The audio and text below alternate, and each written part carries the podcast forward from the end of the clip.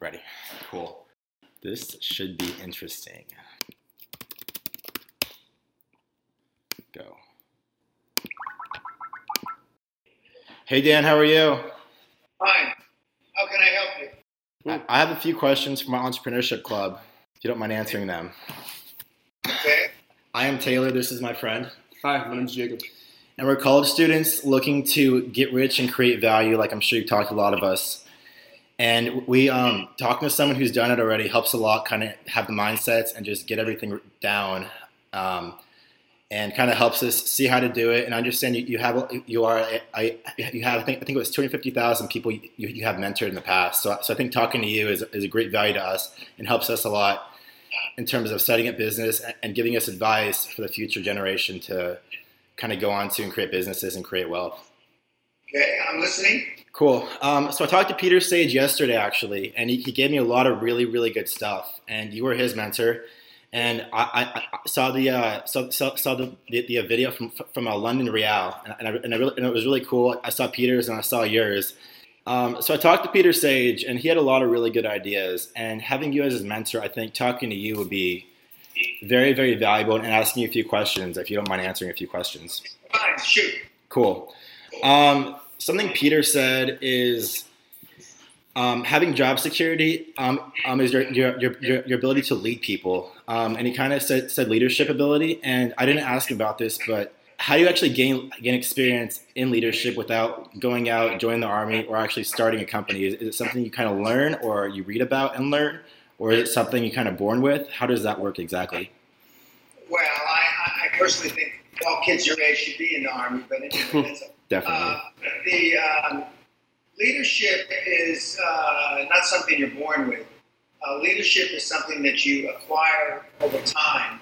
But you show me your uh, friends, and I'll show you your future. Now, I'm just assuming that this. Let's just say this kid in the orange shirt's a dipshit. yeah. Okay. Uh, He kind of looks like a dipshit. he kind of does. Got a lot. But all college kids are like dipshits. Uh huh. Maybe he's a high performance guy, maybe he's not. Maybe he, uh, when he tells you he's going to do something, maybe he really follows up. Uh, you know, and so you, you just think about the five, you know, five people that you spend most of your life around. Normally it's your mom, your dad, maybe an older brother, older sister, a grandparent. And that's who forms your self esteem and it also forms the basis for your leadership skills as you grow up. Mm-hmm. So now you're an adult, seemingly. You're an adult and you're going to college and you're fucked up like all college kids are. Then now the people that influence you vis-a-vis leadership skills and communication skills and all, all your other skill sets are friends you have. Now, you know, being a college student, unless college has changed, there's not too many focused kids. No. Uh, and the fact that you have got this business club, you know, says something for you. But it may just be uh, an organization you can get around and do drugs, drink, fuck up. So, but I'm giving you again the benefit of the doubt. Mhm. Uh, that you acquire these skills through trial and error. But the easy way is to find somebody to mentor you, just as I mentored Peter about 20 years more or less. Mm-hmm. Uh, and he's turned out to be a pretty successful young man. He's still a young guy. He's only in his early 40s, Probably 20 years older than you. About yeah. But so to get those leadership skills not going in the military but going to ROTC or whatever they have there at the university, uh, it's who you hang around with. Now, I do know for a fact because I was a young uh, Army guy that came back to go to school after I was in the military. Now, they may not hang around with you because they think you're a dipshit, Mhm. but there are. You know, find out where they are. Mhm. You know, what clubs do they belong to, if any? You know, what you know, what classes do they take? Uh, when I came back uh, at the end of the Vietnam conflict, in my class we had three or four guys that had just gotten out of the, the military. Uh, now, uh, I know that go- kids go back to school in the GI Bill still. That's one way.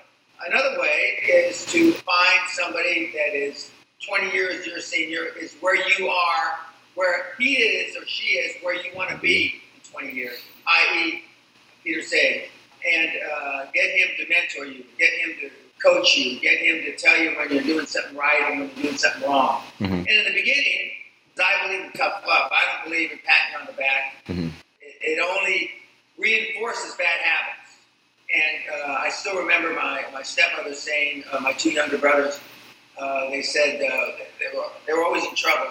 And they said, well, look at how good Dan turned out. Well, that's not much of a fucking benchmark. I'm one in 100 million. Oh, yeah. Okay? And, and my, my, my two kid brothers, you know, didn't turn out as well. One turned into a high performance guy as assistant fire chief of the biggest fire department in, in the world, Mhm. LA County Fire Department. Oh, wow. And he turned out real well. And uh, but he was a disciplined kid, and uh, my father had more uh, impact on him because my dad wasn't so old. By the time our, our youngest uh, brother came around, my dad had gotten too tired to be a disciplinarian. He just wanted to sit back and relax and have a beer. So you need to find people with leadership skills. Now, reading books, in my judgment, I know you're in university, but reading books is for people that don't take action. Mhm. Okay, now there's a slight caveat to that because you're in college. So they give you books. Maybe they don't give you books. Maybe they give you Kindles. Yeah. Yeah. Okay, but you're there to study. But probably the best book on leadership, um, and it happens to be one of my former partners, Joe Batten. Joe Batten was the uh, mentor of Ross Perot, which is before your time, but he's a, a billionaire guy who's still around. Uh, and Joe Batten uh, wrote a book called uh, Tough Minded Management, Tough Minded Leadership. Mhm. Great books. Tough Minded Management, Tough Minded Leadership. If you never read another book on management and leadership, that's it. Got it. Uh, but there's countless. The libraries are full of books. Yeah. Uh, most of which are horseshit. hmm Okay. My, my definition of uh, leadership is me getting you to do what I want you to do Mhm. when I fucking want you to do it. Mhm. Not when you put your thumb out of your ass and decide to do it. Mhm. That's leadership. There's two ends of the continuum for leadership. There's the General Patton, and Dan Peña end of the continuum, and there's the uh, Colin Powell, Mhm. former Secretary of the State end of the continuum. Mhm. They're both generals. One's a hard ass kick in the teeth general, and one's a soft diplomat kind of general, and he is a very diplomatic guy. But I'm at the kick ass, kick in the teeth end of the continuum, and most people are at the other end of the continuum. 90% of the leaders in the world are not at my end of the continuum. 90% of the leaders that have you know, great leadership skills, or even good leadership skills, are at the other end of the continuum. Mhm. Peter Sage is at my end of the continuum. He's not as far right as I am. but He's at my end of the continuum. Part of the reason he is is because I've had a lot of influence on him over the years. Um, so I, that's how, for uh, you know, you may have a professor that's got good leadership skills. I'd be highly surprised, but maybe you do. Mhm. Uh, the uh, you know, normally guys that have the best leadership skills are guys on the wrestling team, guys that are the captain of the basketball team, etc. Another another good guy on leadership who's on the soft end of the continuum is a guy named John Wooden. Mhm. Coach John Wooden was the greatest basketball, actually the greatest basketball coach of all time. He had 10 NCAA championships. I think he won six in a row or seven in a row, 10 out of 12 or 13 years. I had the privilege of uh, uh, knowing him and speaking with him, uh, being on the dais with him many years ago before he passed away. But he's got a book. It's called The Pyramid of, uh, I can't remember Pyramid of Success, but uh, that's another book. You, you read those two, three books and uh, you get around people that have uh, high performance standards, Mhm. set the benchmark high, and you do fine. Definitely. Cool. I have a list of topics that Peter talked about. We'll go over first. Um, So, my first question is: of all the people you've mentored and all the people that you've helped succeed and uh, become successful in whatever they're doing, I was wondering if you could share with us some trends that you've seen in either a bunch of people that have failed or a bunch of people that have succeeded. You know what direction I'm going with this? Are you asking me what's the difference between the people succeeded and failed that I mentored? Yes. Not much. Okay. I know that you, you don't you won't like that answer, hmm. but as Ross Perot used to say, success is on the razor's edge of failure. Okay. Success on the razor edge of failure. You know, you don't know how close you are to being successful. You never know until you're successful. And most people quit too soon. Okay? So the people that gave up, we have a 100% success ratio of kids that I mentor. 100%. Everybody is made better in some aspect of their life. Mhm. But of the people that don't succeed and the people that made $10 billion, and we've got a few of them, um, the uh, uh, are the people that didn't give up and bless you had the Thank you. biggest audacious goals. Now I'm not a proponent of President Obama. I don't like his politics, but what I do admire him for is setting big audacious goals. I think that he was going to be when he was a kid going to Whittier College in California before he went on to Columbia. To think that he was going to be the first black president is a big fucking goal. Mhm. I mean, it's, it's wild. And so the people that have been the most successful of the, of the kids that I've trained and mentored and coached, they had the biggest goals. Uh, and no matter how outrageous they are, it's like the Wright brothers, you know, thinking that they were going to fly uh, like birds, you know. What the fuck? you know, and, and you know, shit happens. And um, the uh, so that's the basic difference. They give up too soon, uh, and they don't have a big enough goals. Cool. All right, one more question I have is uh, you really seem like someone who has a very strong presence and willpower about them. And do you have any ways where, uh, any habits or anything like that in your life when you've been able to uh, cultivate that willpower, that drive to succeed? And um, just a couple things that you might be able to share with us so we can. Uh, yeah, that, that, that's an easy question. The easy question is, you know, uh, unless you are, and I'm giving you the benefit of the doubt now because you two kids are on on this call and you generated this call, that if you're around kids that have big goals, it'll be much easier for you to make it a self-fulfilling prophecy because you see, well, Joe and Jane and Henry are thinking this way, so, and, and you'll be thinking, well, fuck, I'm twice as smart as him and half, one and a half times as smart as that bitch, so I should be able to do it. So it's, again, it's, it's who you hang around with, and it's difficult. Now, again, uh, you guys go to LSU, right? yes, sir. Yes, that, that's correct. I'm, I'm, I was at School of Mines in Colorado. It's a related engineering school. Um, it was pretty depressing, but a lot of really, really smart kids there. And something I noticed as well being there, these kids were, I mean, it, it, it was very, very smart kids. It, it's a, it's a uh, school in Colorado. It, it's, it's for, for earth sciences, and the school actually has a small particle accelerator underground. Um, and some, and some, of, some of my friends are in physics, and um, they, they, were very very smart. I mean, they, they, these guys were. It felt just like a very cool environment. Like, like people always studied. Everyone was very like high performance in a sense, and, and people were just very very like driven. It was really cool cool to be around them. You know, I've been around a lot of really bright people, rocket scientists. Yeah. Uh, but, you know, they're introverted. Yes. yeah, Exactly. Exactly. But what you don't want to be around, if you're going to make it, unless you're going to be Einstein, hmm you don't want to be around introverted people. Hmm Unless you're fucking Einstein. Don't don't That do it. dog, that dog don't hunt. That's why I came here. Yeah. And speaking of Louisiana, in uh, April of 1991, mm-hmm. were you guys born then? No. Ninety two. Okay, okay. I won an LSU alumni golf tournament. really? No net team. Man, small world. Some of the uh, Raging Cake, some of the drunkest fucking pervert that God, God ever put on the earth. Man. Yep.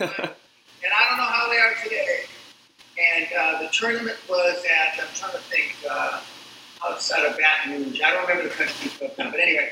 Uh, in fact, when my wife and I just went to uh, um, New Orleans here recently, Mhm. uh, and, uh, they were going down Bourbon Street and people were acting crazy like they do. Oh, a lot of college kids acting fucking insane. And so my, my wife said, my wife's English. She says, why do the authorities allow this? And I said, this is New Orleans water, this is Bourbon Street. They're getting crazy with this street right here. And then, then some girls wearing nothing, uh, love that on nipples or something. you know, and, and these guys, and she says, uh, this is quite outrageous. And I said, yes, it is, dear. And then we, we went on a tour, and it was to see the, the five or six or seven most uh, popular bars, pubs in uh, New Orleans. And one of them was where the first whorehouse in New Orleans was, started by a black man, I forget her name. I didn't know it was a drinking tour, so you drank it. I thought we were going to go in like a museum. So when we got to the first place, and the college kids, and it was only like uh, 30 bucks or something. hmm And half of the kids uh, were from college on a, um, they, uh, what do you call it when they, uh, a guy gets married the, the night before you have a uh, Bachelor, bachelor party. Yes. And these guys were sucking up drinks like you would not believe. And so, first two or three places, my wife and I had a drink. But then after that, the next five or six places, we shared a drink because we had other shit to do. Yeah. These kids probably had other shit to do too, but they didn't give a fuck. Yeah. I mean, they were there to get blitzed, Get wasted. and they did. But they were very polite. Well, that's good. Uh, but, but getting back, that's that's a great environment to do for a bachelor's party. hmm Now, when I was in college, unfortunately, I used to do that every weekend. I, I I know. There's a little bit of that. fr- freshman and Yeah. sophomore year I did too. Then I, I stopped about junior year. Okay, okay. So the uh, you, you want to find people, and uh, again, you know, I, I commend you, uh, and I'm giving you the benefit of the doubt that you you know want to talk to somebody like myself or Peter. yeah. How did you find London Real? Um, I started. Um, um, something happened about six months ago. I- Um, I, I uh, found your book and I, I read it, and then I kept reading more books on getting rich, and I was like, let's get rich. Why not? So I found that, and I found people who have, who have gotten rich, and I was like, how, do you do this? Is it possible? And I started studying people who've done it, and then I just wanted to get in contact with you guys, see how you guys thought, and just kind of see see kind of the process was to, to get there and see what the whole kind of what it was about. But one, of- one of the questions London Real asked, and uh, a number of people that interviewed me asked, you know, what's the best advice you ever got? And what's the best advice you've ever given? I'm Yeah. going to say that now I'm thinking about it. Yeah. The best advice I ever got was from Costa Gratsos, who was the chief executive of Onassis Shipping Lines, who was the friend for 60 years of Aristotle the you know, big time billionaire shipping magnate. And he used to tell me uh, uh, a couple things. Number one, focus on the few, not the many. In other words, limit your scope of the things that you, you, you, you, you're passionate about. And number two, he used to say, just do it. Just. Now, uh, uh, no, the best advice I never took was focus on the few, not the many, because I didn't believe that. I now think it, and I Mhm. know it. I, it's part of my ritual. But and I just tell kids like you, just fucking do it. I mean, you got an idea, just go out and do it. Doesn't matter what your, your as long as it's legal, moral, ethical. Doesn't matter what your parents say. Doesn't matter what your college professors say. Doesn't matter what anybody said. Just go out and do it. hmm And I had some of that instilled in me when I was growing up, but not enough. I got more of it after I served in the military. But when I came out, because basically the reason why you don't just go and do it is because you're afraid of failing. You're afraid of what other people are going to say. You know, uh, my dad told me not to spend my 500 bucks this way. He was right. I fucking pissed it down a rat hole. You know, my mother told me this. My uh, older brother told me this. And the truth of the matter is, especially at your age, you know, another thing before I forget, they'll tell you because you're young, you got plenty of time. That's bullshit. That's unadulterated bullshit. Pretty soon you're to be 30. Pretty soon you're to be 40 with a mortgage and a kid and a, you know, a flabby ass wife. And you'll be fucked. And you'll remember this fucking podcast and you'll think, shit, I should have listened to him. And now I ought to put a fucking bullet in my brain. Most people live quiet lives of desperation. I've heard Your that. parents Yeah. live quiet lives of desperation. You know, I, I, I mean this not in a malice way, but if somebody had shot your mother or father 25 years ago, the world wouldn't be any fucking different. Mhm. No way. No fucking way. And you two fuckers wouldn't have been born. And I wouldn't have had been wasting my time on this fucking podcast. Exactly. But see, I say what people think but are afraid to say. Hmm Now, you've been in a class with a professor and you're full of shit or something. Yeah. You don't say that because you want to get a grade. hmm I used to say it. I used to say it. And of course, I, had, I flunked out three times, came Uh-huh. back, graduated with honors. Mhm. And to graduate with honors, after you flunked out three times, you got to get a lot of fucking A's. And uh, what do they call it when you get more credit than a regular A? I forget what it's called. Oh, Um, a super A or something, where instead of getting four credits, you get five. So, but I had to get a lot of good grades to make up for all the D's and F's I got. uh huh. Okay. Uh, but I'm, I'm not suggesting you go tell your professor to go fuck them. I'm not gonna do that. No. And I, but I'm, uh, you know, I have been, a, you know, LSU is uh, used to be a party school. I don't know. If still It's it's There's a little bit of it's that. kind of it's kind of, it's not it's not what I expected, but it, it's kind of it's a still slightly party school. But um, some question some question I have is what industry would you choose? Um, so right now I, I have a side business that's online. I have some friends making 10, 20 k a month from their businesses, like two or three years in online. Um, Um, I'm, I'm, I'm studying petroleum engineering at school right now um, for the oil industry, and you have some experience there in oil. And I'm also starting a business online um, um, for industries. What industry would you choose to go start a business in the industry? Healthcare, telecommunication. That's it. That's it. I said it 25, 30 years ago. The sitting governor of Florida, Rick Scott, is a mentee of mine. He was my lawyer many years ago, and uh, I say the same thing. Healthcare. Baby boomers like me want to stay alive longer, so that they'll pay any exorbitant, outrageous amount of money to do that. Mm-hmm. Uh, pills, potions, diets. Everybody wants to lose weight. Uh, you know, everybody wants to stay young. So healthcare, uh, and from a uh, engineering point of view, uh, you can design the materials that help people live longer, the machines, etc. Mhm. Uh, for telecommunications, which includes the internet, you know, Zuckerberg buying Instagram and all these other things are clear, clearly point out or validate the telecommunications, i.e., internet, are going to be around a long, time. Uh, the uh, there are kids that go to university or just not at university, you know, you know, five, ten, fifteen grand a month on the internet, and that's all possible. The challenge Mhm. to that is when I start a business, I'm going to start a business that I can sell. Mhm. And internet businesses you can never going to be able to sell because the barrier to entry is too small. Mhm. Anybody with a credit card or even a debit card, Go Yeah. start one.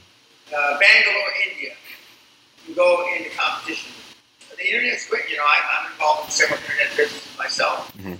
Involved in a few uh, businesses that are related to healthcare. But another, another, even though it's not one of the two my main two main areas, even though I don't believe in so, uh, the uh, there's a lot of money being made in alternative energy. That's where I was looking. I'm, I'm, studying petroleum engineering, but I'm kind of looking to kind of switch over to alternative energy because I see it coming up here pretty soon. Definitely. Something Peter said, um, he said people have an addiction to certainty. Is that something you told him, or is that something he figured out for himself? Uh, as Clint Eastwood told me in 1997, uh, nobody, Clint nobody's Eastwood. guaranteed tomorrow. You know who Clint, Clint Eastwood is? Oh, Yeah, yeah, yeah, yeah, yeah. Of course. Nobody's guaranteed tomorrow. I say man plans and God laughs. That's true. Just, you know, I, I, and I don't want to know about your parents, but I mean, Yeah. you know, I'm sure your own families have their own horror stories. If I'da, shoulda, coulda, you know, I coulda, that's all horseshit. You know, if they had any balls, they would have. That's true. Very well said. So, whenever you were going out and starting all these companies, and uh, you were all planning to flip them once you got to a certain point, right? Yeah, well, sometimes it comes in sooner. I mean, sometimes, you know, you never know. I mean, uh, another thing I learned, uh, I've, I've held on to some companies so long where I turned down a great offer, but I turned it down because I thought I'd get more, and then I wound up being stuck with it. Mm, The offer that looks too uh, good to be true comes around very rarely. Uh, you know, you don't go broke making profits, taking profits. Same in the stock market. You don't go take uh, broke taking profits. So you know, um, the uh, but when I get into a business, 99 times out of 100, I'm planning my exit the day I start the business. okay. Whenever you're starting the business, are there a few things that you try to do in the business to make it look more, uh, make it look better to people who'd be willing to buy the business? You know what I mean? Because perception is reality. Right. Uh, you know, and with the whole idea behind uh, first hundred million, you know, I had mentees your age dressed just like I do. And guess what? When they walk into the bank, this guy must be serious. And they also think you're a lot older immediately. For sure. Now, people laugh, but uh, you know, 30 uh, years ago, 35 years ago, I grew a mustache to look older, then I grew a beard to look older. And of course, now I only have a goatee, but, but then my beard turned white, and I turned white, so I don't have that problem anymore. Mhm. But when my kids look at pictures of me, you know, many years ago, they say, "Who's that, Daddy?" you you only have one time to make a first impression. You said you, uh, with your leadership style, you said it's very, uh, I don't know, very intense, or however you put it. And I was wondering how much your comment of perception is reality, how you're able to apply that like directly to management when you're dealing with people, especially people who might not be as ambitious as you might want. well, So, then I don't want people that don't want to be business. Fuck 'em. fuck them. All right, sounds good. you guys uh, can probably relate to this better. Uh, of course, my staff's sitting over here listening. But when I was a kid, the girl that lived next door, who would fuck me by me just falling in her window every night, a lot better than the one I had to hitchhike seven miles to go see. Mm. Understand what I'm saying? I think so. Yeah. I hope so. Fuck. Gotcha. Uh, you take the opportunities when they come. Because as long as it's moral, legal, ethical, and all that. I keep saying that because some of my mentees have gone on to be big time gangsters. Really? I've got uh, at the castle, I've got a Hall of Fame and I got a Hall of Shame. Hall of Fame are all the guys that are doing time uh, or have done time. oh my god. Good serious business. Because basically, what my model is the mafia model. Mm-hmm. Mafia, they come up to you like in the movie Godfather, they put a gun to your head, they make you an offer you can't refuse. Yeah. QLA, quantum leap advantage, does the same thing without a gun. It stacks the cards, the chips, so much in your favor that unless you're a fucking retard, imbecile, and I've even had imbeciles get rich, you gotta win. Now, I tease Peter because Peter's not an imbecile by any stretch of the man. He's a very bright kid. Mm-hmm. But he didn't go to school, 14, 15 years old or something like that. Mm-hmm. Oh yeah. Now, I polished him up a little, but he's actually polished himself up. He's quite a, a, a articulate uh, public speaker. Uh, he's a great communicator, and um, the uh, and he's and he's still young, you know. Yeah. And if he's young, you know, just think what you are. What would you say are some good lessons that you've learned or lessons that you've been able to teach about sales? Like, I know that's incredibly, incredibly important when it comes to business. Sales And, and uh, persuasion, and yeah. negotiating. Yeah, well, I mean, it gets back again. Perception is reality. You know, I was still trying to, you know, sell corporate accounts. Even now, there's no reason for me to dress like this to do this. I- Oh yeah, yeah. I, I was surprised. Yeah. But th- this is my uniform, and uh, I always try to do the very best.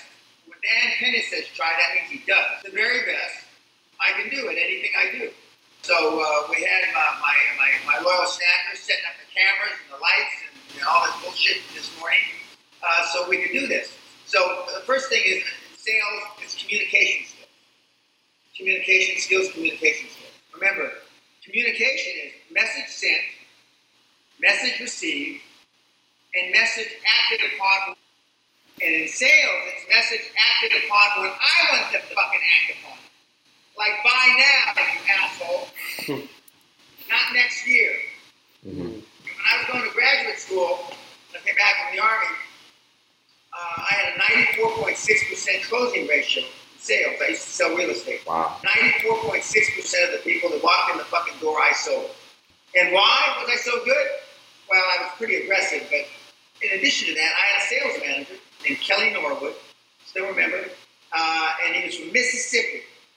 And he says, Peter, a young boy like you ought to sell every motherfucker that walks through the door. I never been in sales before. I said, well, that's 100% everybody walks through the goddamn door. Okay, well, I can do that. Hmm. So my expectations were so high that, but I, and, and the 5.4% that got away from me, I cried. And everybody else in the company said, you're making us all look bad, Dan. I mean, Jesus, we're only closing six or seven or eight percent of the people who walk through the door, and you're closing 94.6 percent of the people who walk through the door. I said, well, that's not my fucking problem. That's yours.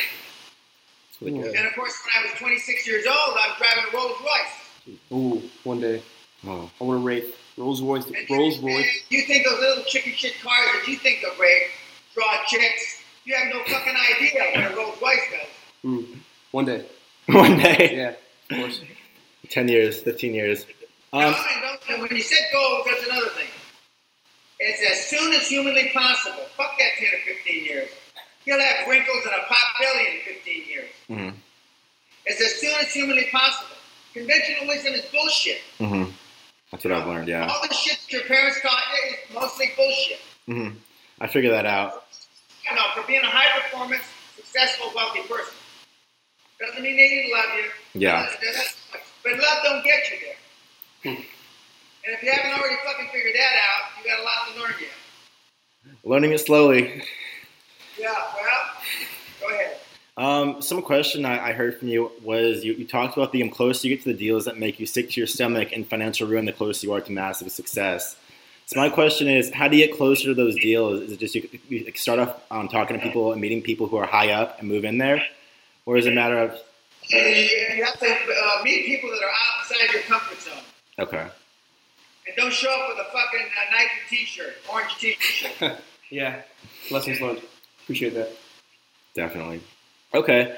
I just had I just had a 52 year old MBA, Columbia MBA, Yale undergraduate write me an email about something, and uh, we're working on a deal. He went to the Castle seminar in January. This is the guy that went to Columbia and fucking Yale. Mhm. Look down at fucking LSU like they got shit hanging out their nose. Okay? I told him, I said, uh, I, t- I answered something. He said, Well, I, I'm having trouble because it's outside my comfort zone. I levitated. and I wish I could choke the little fuck face if he would have been right there. And uh, I wrote him back and said, Well, I'm not going to answer any more questions on this deal until you get to this point, which to him is a long, long way. Mhm. And I said, I'm not going to do it because, you know, I've, I've held your hand through the first seven or eight or nine steps. I'm not going to hold your hand for the next five or 6 Mhm. But he's part of the mentor program, so I mentor these guys for a year. The, uh, but it's outside his comfort zone. And it's not because he's not smart enough. He knows how to run the numbers. He knows how to do all that stuff. he doesn't to do It's it. because he is afraid that they're going to say no. Hmm. So far, they haven't said no but he's follow the system. And it, I mean, you guys should read. You know, you can get it on torrent. I tell her I don't sell anything. I tell everybody to get all my shit on torrent or go to my website. It's for free. Mhm. But you should uh, get the book, The First Hundred Million, on torrent, and uh, and read it because it'll change your life. And that, that, that's how I differentiate myself from all these other guys.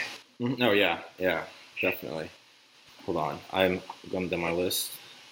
Okay, um, cra- craziest, bu- craziest, um, craziest business model you've ever seen in a, or, or like crazy, craziest slash weirdest business model you've ever seen in a uh, mentee. I'll tell you one, not mentee, I'll tell you one with a business partner. I used to be partners with Hunt Brothers. The Hunts, the Bastard family, the Hunts were from Louisiana. hmm discovered the oil uh, in uh, West Texas, Spindletop, back in the 1920s. But anyway, these the, the Hunt Brothers, and they told me, or they didn't tell me, but we're going to capture the silver market, spot silver. Spot silver was about three, four bucks uh, an ounce at that time. hmm This is back in the 1970s. Silver got up to fifty-five dollars an ounce, as I recall. Because I told them, no one group, no two brothers, even though they were billionaires, can capture any commodity market. Is what I said. I'm from Wall Street. I'm supposed to be smart. Well, boy, was I fucking wrong. Another thing is, don't ever underestimate how wrong you can be. Everybody talks about my successes, but I could write a library for all my failures okay. but I'm not afraid to make a mistake. Mhm. Getting back to the Hunts. So they captured silver. They almost went to jail because I, I, of course, when you got a lot of money and they did it right, I had nothing, fortunately, I had nothing to do with that deal. hmm Uh, the other part of the question was, what's the biggest doofus model that a mentee came up with, right? Yeah. There's, so, there's too many. Something that worked, but it shouldn't have worked. Oh, there's a lot of them. It depends on the perseverance, depends on the commitment, depends on the passion of the individual. I mean, because, uh, you know, I, I, I tell people if you can't be first, you got to be different. Mm-hmm. And there's not much original thought. Facebook came after MySpace, and I mean, there's not really much original thought. So you, need to find something that can be different if it's not going to be first. Probably the um, shouldn't have worked that did. Well, I got a whole wall of, uh, okay, I had a young kid who was a senior at Oxford University, came to the Castle Seminary, he was 20 years old, uh, uh, might have been 21. His name was Chris Jasopowicz. His father was a successful lawyer, his mother was a chemical engineer. Chemical engineer. He came and um, and he said, uh, what, what should I do? And I said, well, I mean, you don't have any experience, but uh, I go to I go to Silicon Valley and come up with an idea that's so outrageous it can't be proven wrong. So I told him. He went to Silicon Valley. He did exactly that, and he pulled out 240 million bucks. What? Wow. He didn't do it once. He didn't do it twice, as they say in Louisiana. Three fucking times. And he now runs a hedge fund in Boston. And, he, and I also told him to change his name because Jasopowicz, that fucking dog won't hunt. I'm not going to tell you his last name, but he runs a hedge fund in Boston. Wow. He's very reputable. And he got in trouble because after he got the 240 out of uh, Silicon Valley, he got a plane. Of course, that's what you do. I did the same thing. You get a fucking plane. That's what you do. Right? Yeah, yeah. And he's single. And you have chicks in the plane. Of course. Well, about That's the first thing. just when, uh, uh, when did YouTube uh, come out? When did YouTube? 2002, 2003. 13, 12, 13 years ago? Yeah, something like that. When it first came out, he was one of the first on YouTube, and he had two girls sucking him off, and he put it on YouTube and, and his plane. Wow. And then he still went back and got 60 more million and 40 more minutes, even after that. wow. That's good. Gives you Okay. something to, ass- I don't mean to, se- well, sex in a plane is great at 40,000 feet, but that's a whole other issue. Yeah. But but the uh, it gives you something to aspire. He had no idea. I said, just come up with the most opposite idea. Hey, I want to be the first black president. That kind of idea. hmm Hmm. And he happened to have a degree in physics from Oxford, which I don't know on the, on the pecking order if that means shit really. But he since then got a, a master's in nuclear fission shit from MIT. Yeah. He just came up with a big wildest fucking idea you ever saw. Wow. Hmm. Okay. Um, some question I have too is Sorry. He worked 30 hours a day, so 20, nine 22. days a week. He was a hardworking guy. And now he, uh, Chris must be uh, 40 now. He's an old man now. And he came, and he came out at the same kind of stable time as Sage. Mid late 90s, I mean, the mid 90s. Uh, and his parents hate me to this day because he changed his last name from Jasopoulos. Into it. And he didn't go on to get a PhD in physics at uh, Oxford, which is what he was going to do. Life is good. having having a private jet sounds better, to be honest. Yeah. but I mean, I used to have private planes. I had three. I had a Sabreliner, I had a, uh, a Lear, Big Lear, and I had a uh, Citation, which we used to call an Imajet. Because the birds could fly faster than we could. Those dumb caging mistakes, I've done them all. Oh yeah, there's a lot of those. Buying a boat, giant boat. Yeah, yeah, I know. The happiest day of my life was the day I bought it. The, uh, the next happiest was the day Yeah, I sold it. Boats and getting money. It sounds like they do. All right. Um, some question I have is, is uh, finding a mentor. Like what happens is kids always want to find a mentor. How do you actually find a mentor, get them to actually like you, and act as their, as their mentor? Because what happens is these guys have almost no time, and they're, they're working, like you said, all day every day. Um, how do you actually get the mentor to actually help you out when, when they they have? It's not that you get him to like you.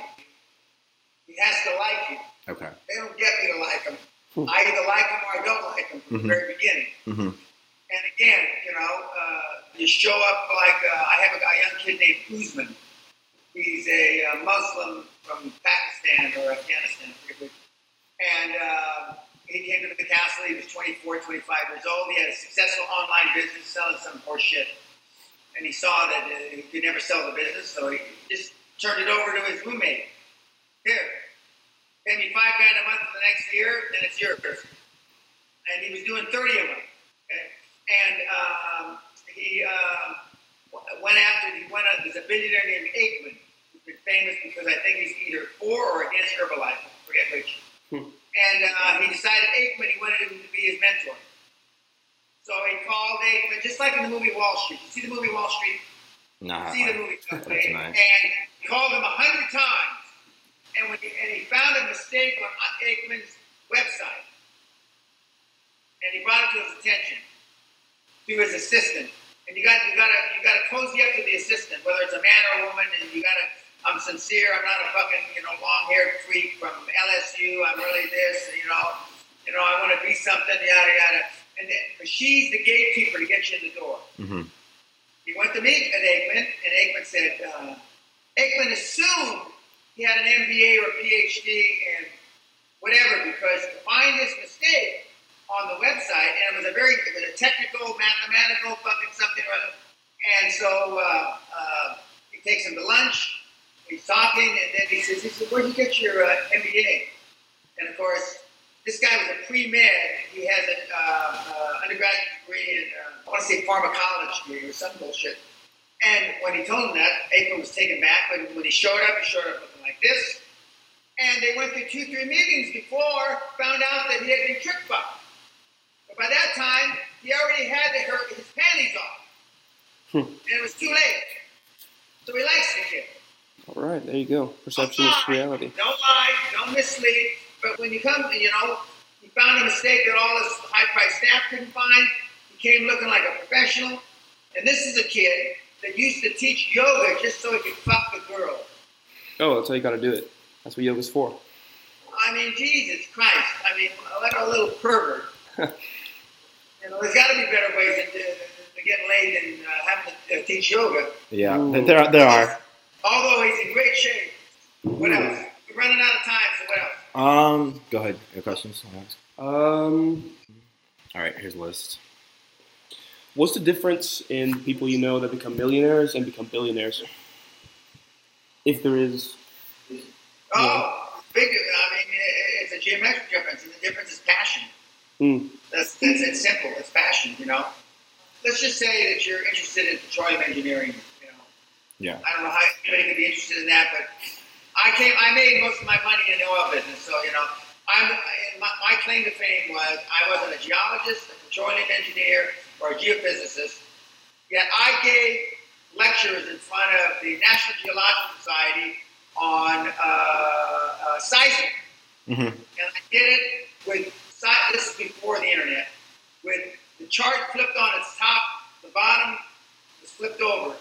So I was talking it upside down, and not one fucker in the 500 people in the room knew any different.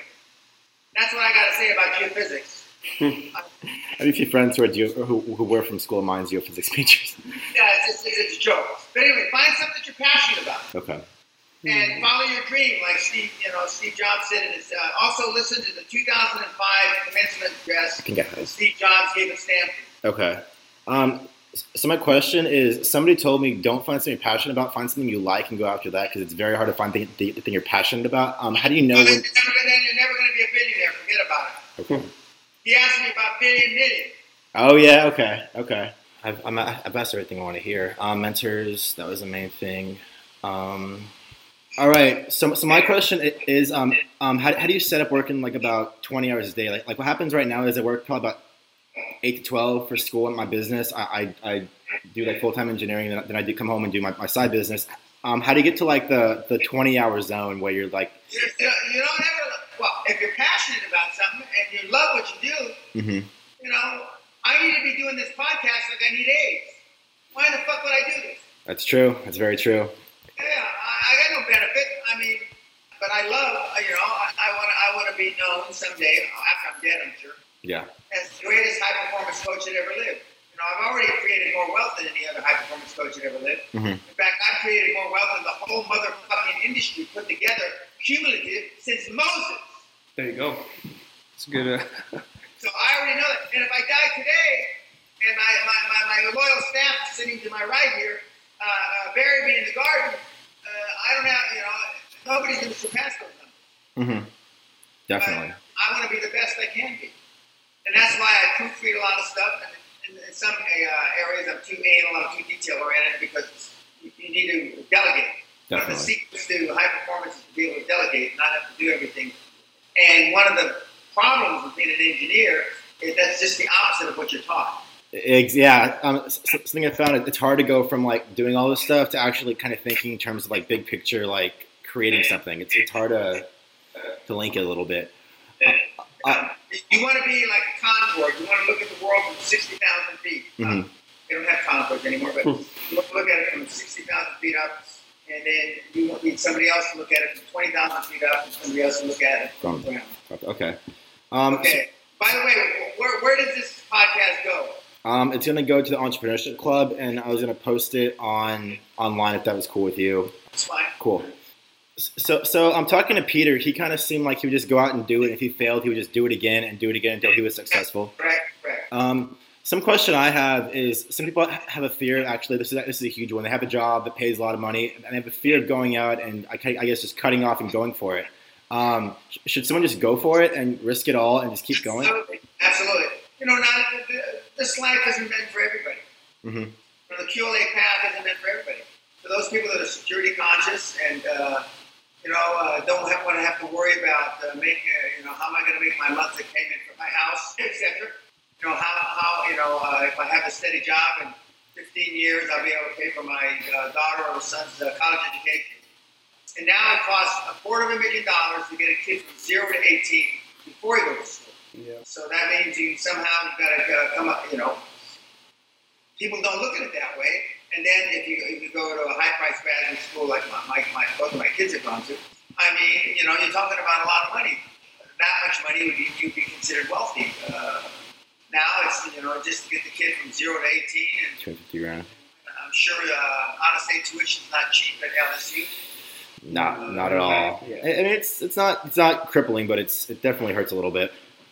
So whenever you first, okay, so someone who's super young, like us two, and we've never, well, not never, but very, very little experience in business. I was wondering if you had like a very beginner, basic business model, not a business model per se, but kind of like the scientific method, maybe for example, but like for starting a business. Like first you have an idea, and then you need to like do X, Y, Start Z to make it happen. newsletter one. I have 110 newsletters. Mm-hmm. Okay. Start newsletter number one, and if, when you finish 110 newsletters, you'll be a smart. You'll be the two smartest motherfuckers at LSU. All right. I appreciate that. Look at all the free stuff on my website. I got stuff about how to find deals. It's all there. And get get my book, uh, First hundred million. 100 Million on torrent. Cool. And uh, you know, you guys will. Besides, as my my son and my daughter both, when when they got out of graduate school, that that they don't teach anything. That, that we learned that they were I- I learned smarter than the students. I um, started reading books about probably about four months ago, just like like my spare time, spare time, some audiobooks and whatever. And I realized like everything I was taught is just pretty much bullshit. I mean, there's like I mean, science science is science. Sci- science is science. Um, for engineering, it help- I guess it helps to know like, like how engineering works. But besides that, it's just bullshit, useless. Here's here's some philosophy that no one cares about. It's just yeah. Ju- ju- Just remember, for the most part, 95% of the professors that you'll ever have, if you can't do it in life, you go and teach. That's that's something I've noticed. Yeah. Yeah, Okay, guys, I gotta run. definitely. Uh, Thank uh, you. and uh, I wish you all the luck in the world. I look forward to seeing it online. Mhm. And uh, the uh, uh, I have no plans to come to Louisiana anytime soon. Uh, but uh, the uh, as my wife would say, she says, "God, the behavior here, Dan, is outrageous." Hmm. Yeah. But I mean, I'm sure that's what makes Louisiana Louisiana. That's what makes New Orleans New Orleans. That's what makes Bourbon Street Bourbon Street. It's it's pretty crazy during Mardi Gras. Very true. Okay, guys. Thank you very much. Thank you. I appreciate it. Have a good one. Okay. Take care. Bye.